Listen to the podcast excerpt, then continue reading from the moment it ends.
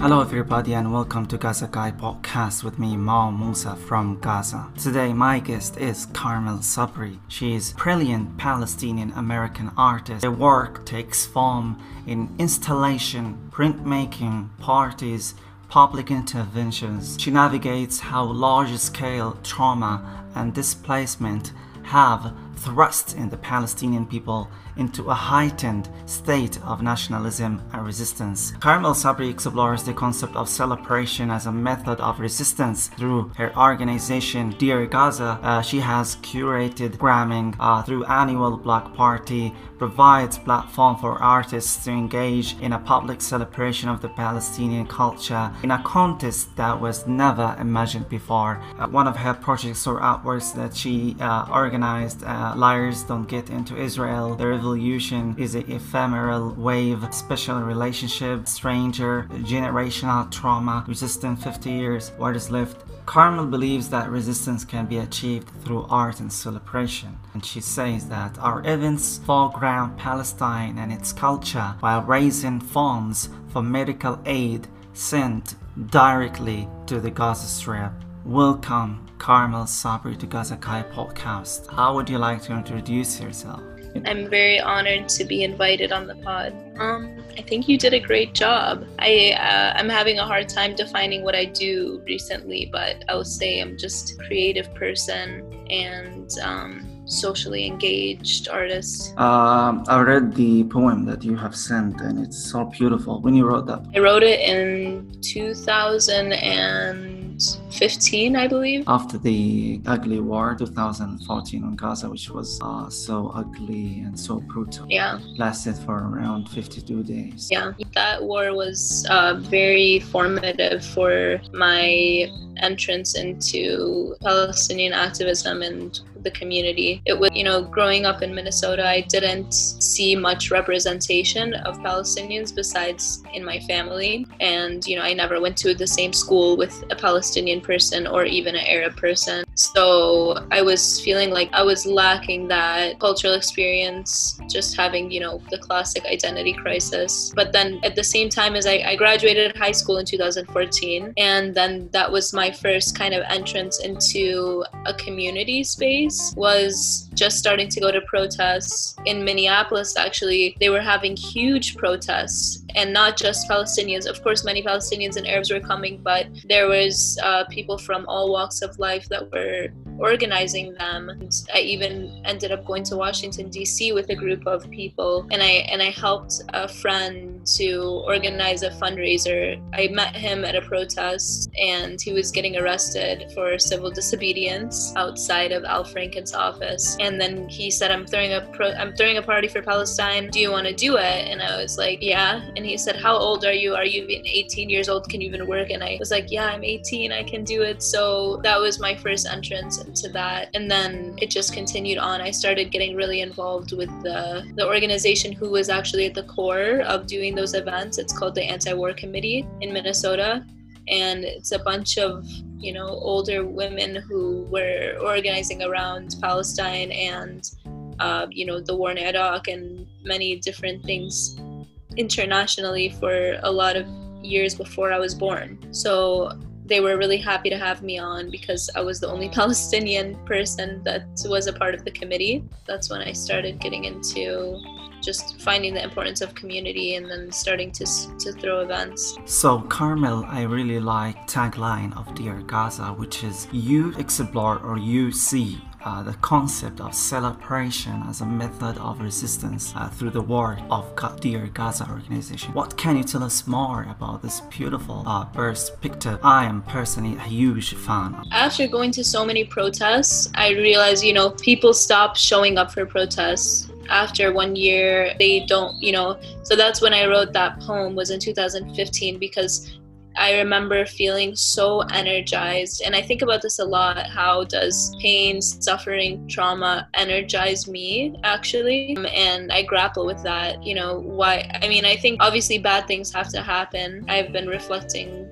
on the the quote of pain plus reflection equals progress. So, you know, that's that's more of an individual perspective, but on a mass scale, I felt like that anger and that like something just strikes you down deep when you see something so terrible happening in the country that you're from, and that's what motivates people to go in the streets, you know, and to go and make a change is is a catalyst catalyst and it's usually something that's bad. So I was thinking about that and I'm thinking, you know, do people have to be dying every day for people to care about Palestine? Do we have to have huge wars for people to care about Palestine because when I look one year later, there's still the same issues. You know, Palestinian people are still not free. They're still not um, they're, they're still living under occupation and the us in part is is hugely supporting that and so i was like how can i get people to care and it's not going to be a protest and it, by that point frankly i was a bit sick of protests it was like there's so much kind of like politics or people just don't sometimes you miss a whole audience of people who don't take it seriously who don't say i'm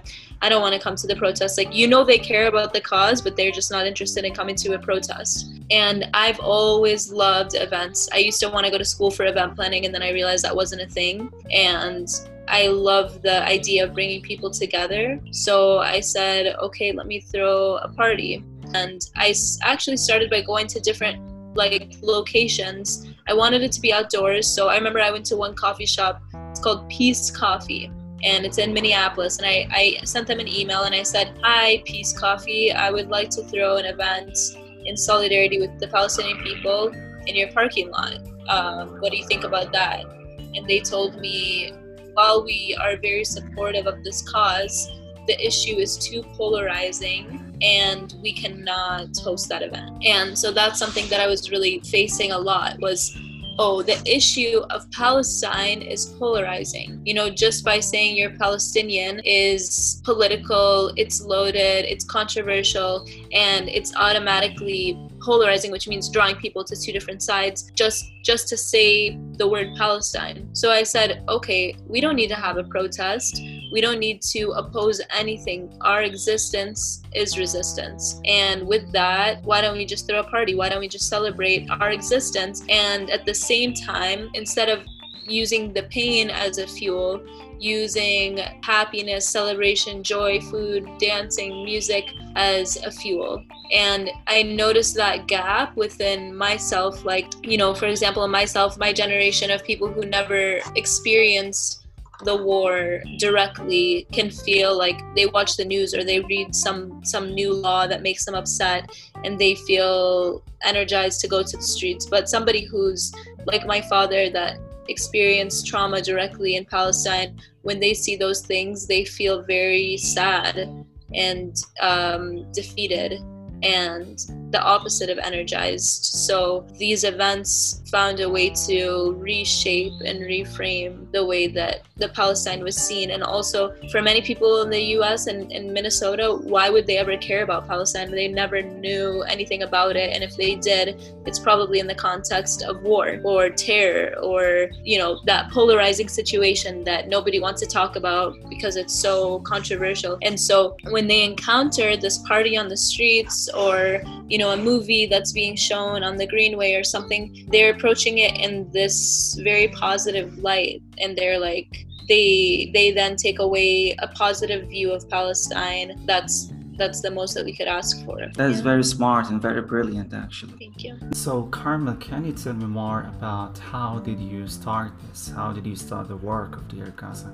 Uh, tell me more about the first steps that you talk to start this beautiful organization? Yeah, I mean, the first steps were just trying to promote the event and book, you know, with with each time that I reach out to an artist to be a part of it, I have to explain to them the concept of the event and somehow have a conversation with them that will let them understand that this is not like a usual event. This event is if you're performing at this event, you should know and everybody should know you're in solidarity with Palestine. You know, at the start, I will say like, you know, from the first event until the last event was a totally different thing. The first event, I was just booking people who were more in the activist scene that I was used to, and they were just like somewhat in solid. They were in solidarity, but maybe they didn't really go deep to consider the the actual the actual meaning or the concept. But it felt like after the second year, after the third year, people came and the intention was becoming more clear.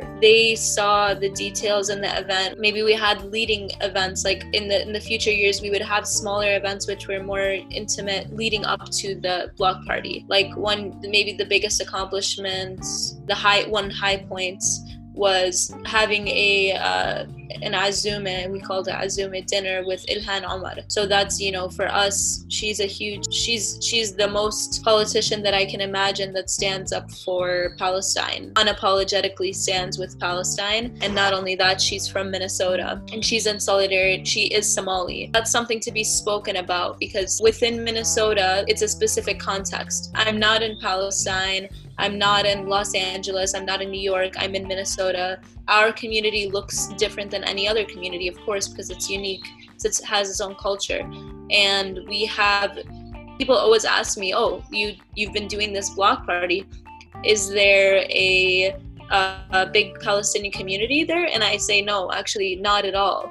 I like rotate the same five or six Palestinian performers who come every year. I mean, I'm super lucky to have like the Awadallahs, for example, uh, Layla Awadallah, Noella Awadallah, both sisters who do such interpretive and contemporary, thoughtful dance that you would never imagine, you know, somebody could do a dance like that's so thoughtful. Like, you know, every dance that they do is backed up by so much research so much uh, study and and going to Palestine and getting these techniques and then bringing it into their own very unique form. And then their brother Jamal, who I mean, they're just an amazing family that we're lucky enough to have here. Uh, he is a rapper and like he made his set last year for Dear Gaza. Like he he made songs for the block party, and for those art forms, it seems like the most perfect platform, the most perfect space for them to share that work, that very specific work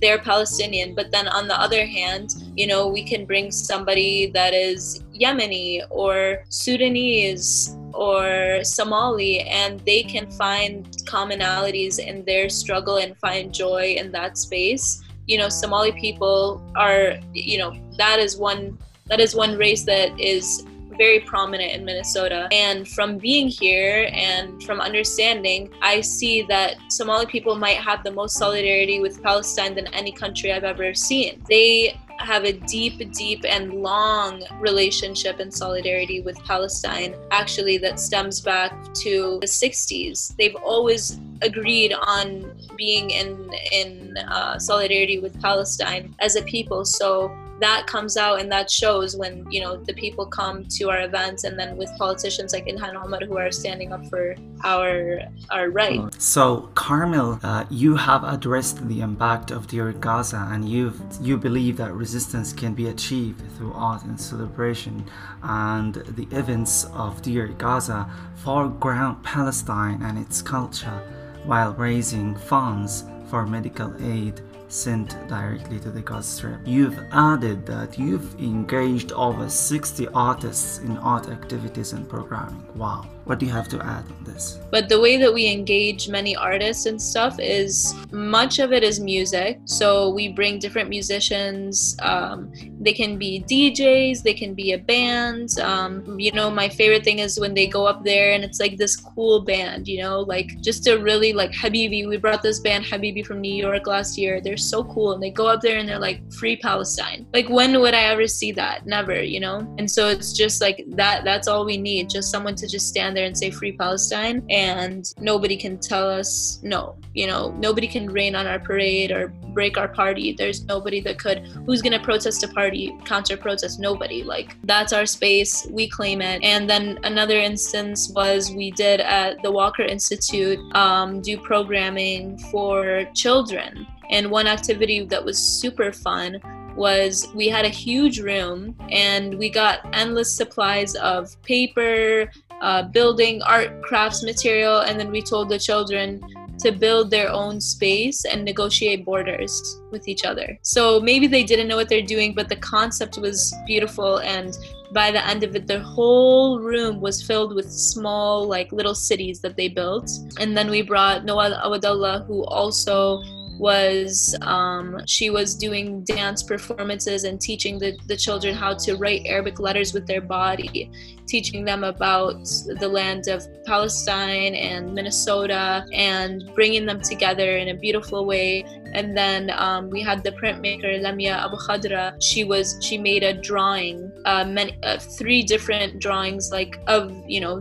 the indigenous plants that grow in Palestine and uh, people drinking coffee and things like that. And then the children were invited to paint them, but they were painting it with the water that we made from za'atar, from coffee, from um, nana, like different things that you can find in Palestinian culture herbs and spices. It was really ended up being super beautiful. So those smells, you know, there's there's endless ways that you can interpret and share Palestinian culture because it's so rich, of course. But you know, that's one way. Another way we had we had an event that was just talking about hummus, only hummus but it wasn't just talking about hummus, it was talking about the politics of the food, you know, the politics of Palestinian food being yeah, appropriated yeah. and what does that mean and getting into those complicated discussions.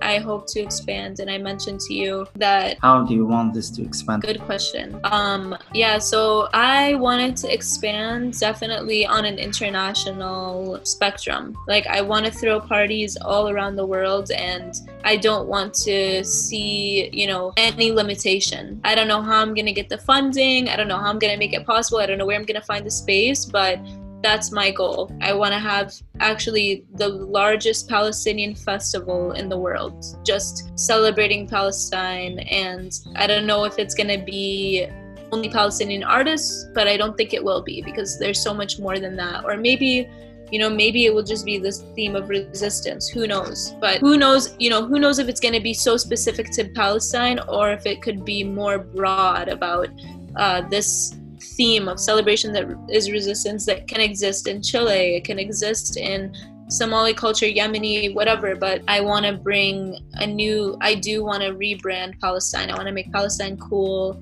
I want to make it approachable. And um, yeah, I want people to be like enjoying themselves while they're in solidarity. That's the kind of resistance that I would love to be part of, you know.